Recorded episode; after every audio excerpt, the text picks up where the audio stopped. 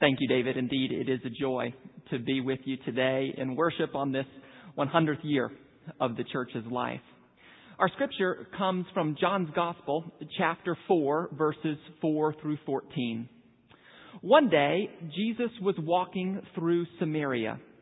He came to the plot of land that Jacob had given to his son Joseph. Jacob's well was located there. Tired from his journey, Jesus sat down by the well. His disciples went into town to buy food. At about the sixth hour, a Samaritan woman appeared at the well. Jesus asked her, "Will you get me a drink?" The Samaritan woman said, "But I am a Samaritan and you are a Jew. You can't ask me for a drink of water. You know Jews don't associate with Samaritans." And Jesus said to her, "If you knew who it was who asked you for a drink of water, you would have asked him, and he would have given you living water." The Samaritan woman said to him, "But sir, this well is deep, and you have nothing to draw with. Where can you get this living water?" Jesus said, "Anyone who drinks from this water will go thirsty again. But anyone who drinks from the water I give him will never thirst. Indeed, the water I give him will become in him a spring of living water welling up to eternal life." This is the word of the Lord. Thanks be to God. Be seated, please.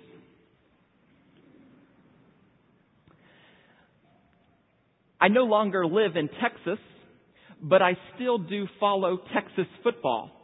If you've been following along with the Dallas Cowboy training camp here in town, you know that a controversy developed over whether or not veteran players should ask younger rookies for help carrying their shoulder pads. I don't know how you feel about that. I'll let you decide.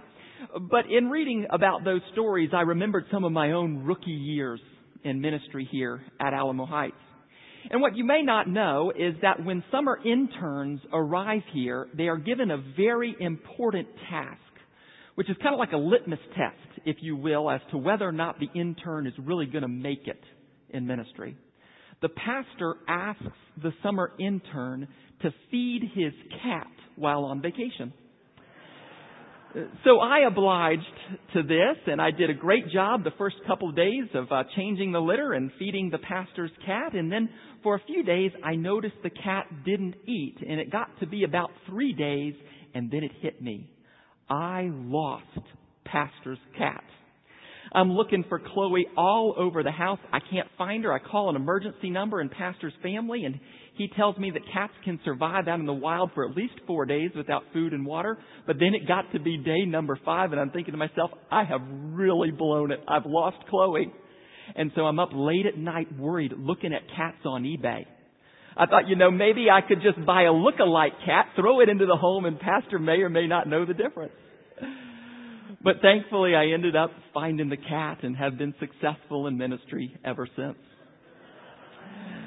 No matter what profession you're part of, I bet you can remember a time when someone asked you to carry their shoulder pads or to feed a cat.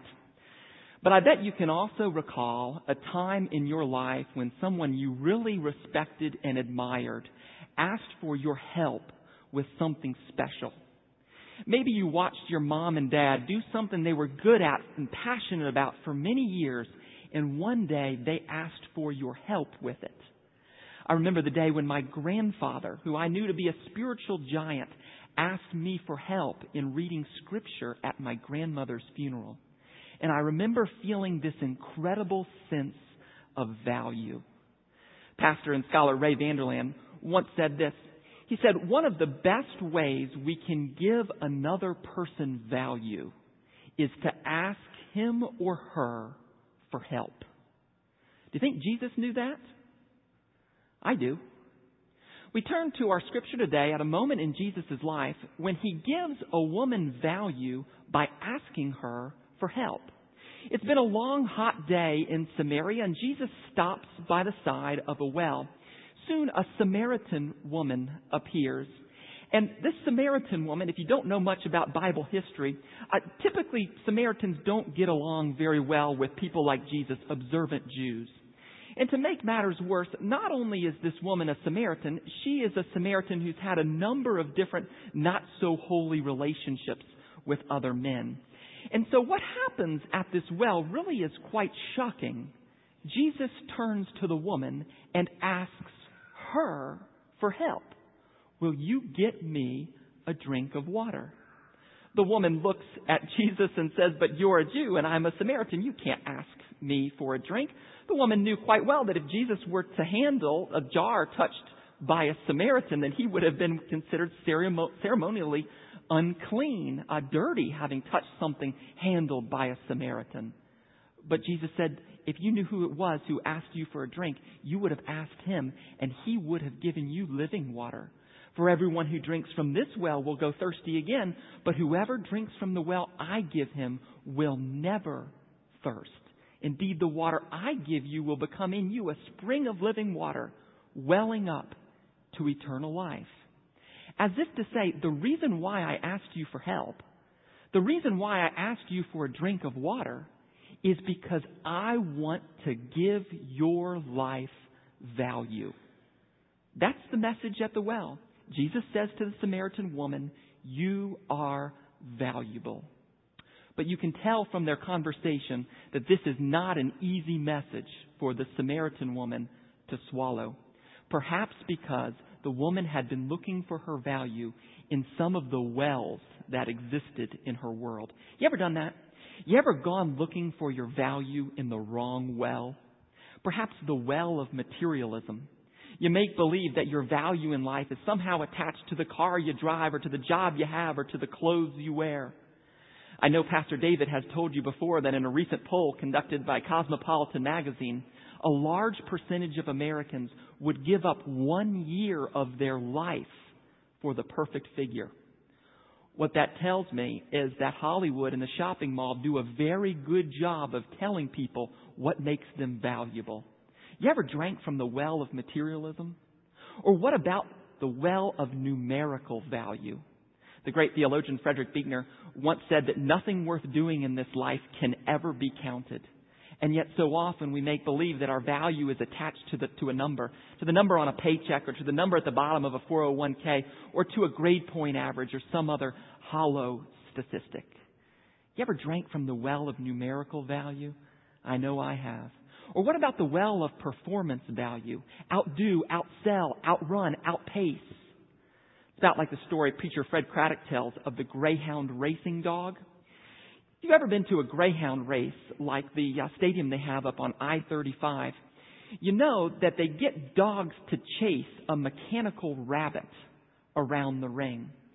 And what happens is when dogs are done racing, the owners typically put a little ad in the paper to see if anyone wants to adopt one of these beautiful spotted greyhounds. Legend has it that one day a man adopted one of these spotted greyhounds, brought him home, and he asked the dog in his living room, "Do you miss the glitter and excitement of the track?" And the dog said, "No, not really."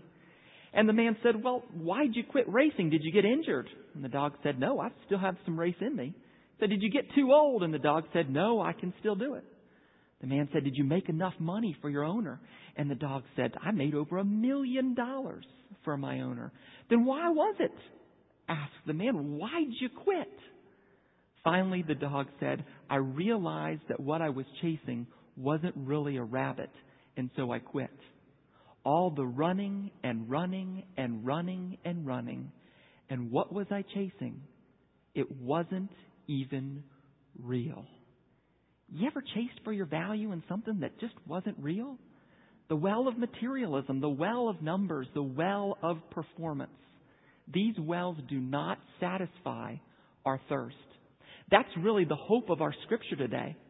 Here you have a woman who, in the eyes of her world, really wasn't very valuable. In fact, she's got three strikes against her. For one, at least in biblical times, she's the wrong gender. Second, she's the wrong race. She's a Samaritan.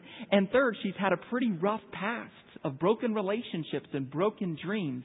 And Jesus turns to this disreputable woman of all people and asks her for help. Scandalous. Jesus offers her a value that the wells in her world could not provide. In response to this scripture, I think you and I have to be willing to do two things. And the first is this. We have to receive the same kind of value that the Samaritan woman received from Jesus at the well. For the value Jesus offers to our lives cannot be competed for, achieved, or bought. It must be received. For the woman at the well didn't have the right clothes or the right friends or the right neighborhood or the right paycheck, but she did have the right God. A God who says you're not worth a million dollars or ten million or a hundred million. You're worth my life. As Paul wrote in his letter to the Romans, when did Christ die for us? While we were yet still sinners. Friends, that is what brings our life value, nothing else. The world whispers in our ear, prove that you are worthwhile, do something relevant or important or spectacular, and then you will earn the love you so desire. But Jesus says, no, you're valuable just by showing up at the well. Perhaps you've heard the story that Pastor John Ortberg tells about Don Shula. For those of you who don't know who Don Shula is, he is the former coach of the Miami Dolphins, won a Super Bowl with the Dolphins. Uh, what Mack Brown is to is to Austin, Shula is to, to South Florida. Uh, he's a legendary figure. And one day, Don Shula walked into a neighborhood movie theater, and everyone in the theater began to clap. And so Shula, like most public figures, had kind of a canned thank you. You know, he told everyone in the theater, without you, I would have never been able to win a championship, and you all are the best fans. And uh, one man in the back of the theater put down his popcorn and began to laugh. He said, actually, it's dark in here. We had no idea you were Don Shula. You see, they told us we needed at least ten people in the theater before they would start the movie, and you were number ten. Shula said it felt pretty good to be valued not by what he achieved or anything he did, but simply just for walking into the room, just for showing up at the well. What would it be like to be loved and valued and respected just for walking in to the room? I think you and I have to be willing to receive that kind of value from Jesus. And then second, I think also that you and I have to be willing to help others discover their own God-given value. Pastor Fred, uh, Henry Nouwen once said that there are two kinds of love in this world. There is a love that chases value. It sees something that is attractive and winsome and then chases after it. And then there is a love that creates value, a love that makes another person valuable.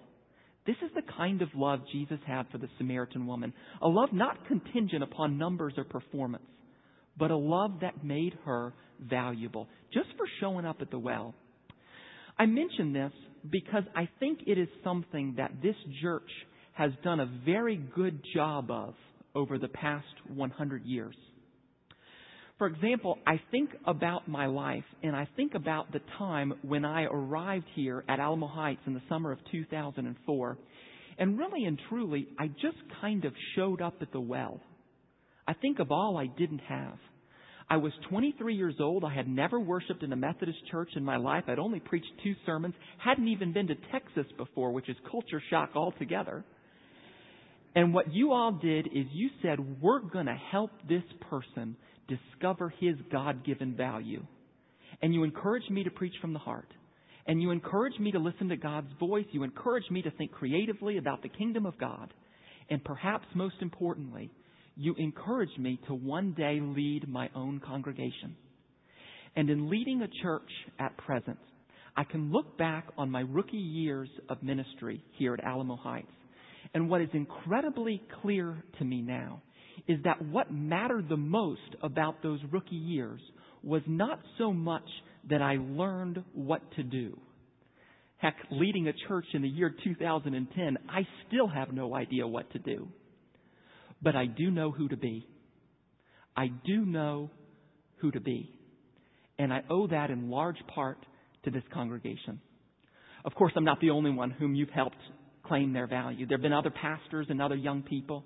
I remember when I was here working with the Stephen ministers, so many hurting people would just show up at the well and they would help them claim their value. I remember when Hurricane Katrina hit and so many folks came to the well on Bassey Road, and you all helped them claim their value. When the young children would come from the orphanage in Mexico, so many people would come and help them claim their value too at the well. And so my encouragement to you all in the next one hundred years is simply keep doing that. Keep helping other people see and claim their God-given value. Maybe it starts today. Who do you know in your life who just shows up at the well? Is there a Samaritan wo- woman in your life? Is there someone who you know who could benefit from the right kind of love? Is it a spouse? Is it a friend? Is it a neighbor? Is it someone who's hurting? Someone who's sick? Who deserves to be loved and celebrated just by their nature of walking into the room? I'll close with something that happened to me this past fall. My wife and I contribute every year to a scholarship where I went to college in the name of a person named Tommy.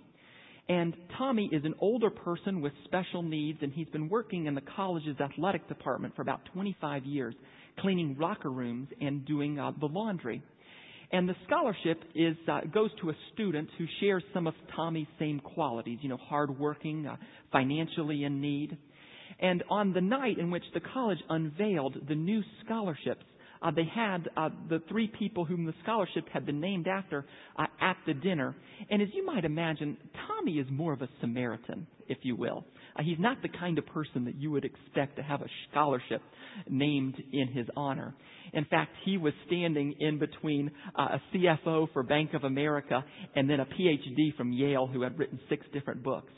And then there was Tommy in his Atlanta Braves cap, his jean shorts, and a smile that you could not have ripped off his face. What I didn't know is that Tommy's dad was a Presbyterian pastor. And a few nights after the dinner, he wrote us all an email and he said, "I wanted to thank you all. For my entire life, I have been telling Tommy and my parishioners that they are valuable, not for being smart or being powerful or being anything else, but simply for being. The King of Kings, the Lord of Lords, the Prince of Peace, Time Magazine's most influential person in the history of mankind, the Messiah, the Mighty One, the Son of God, turns to an outcast Samaritan woman and asks her for help. Will you get me a drink of water?"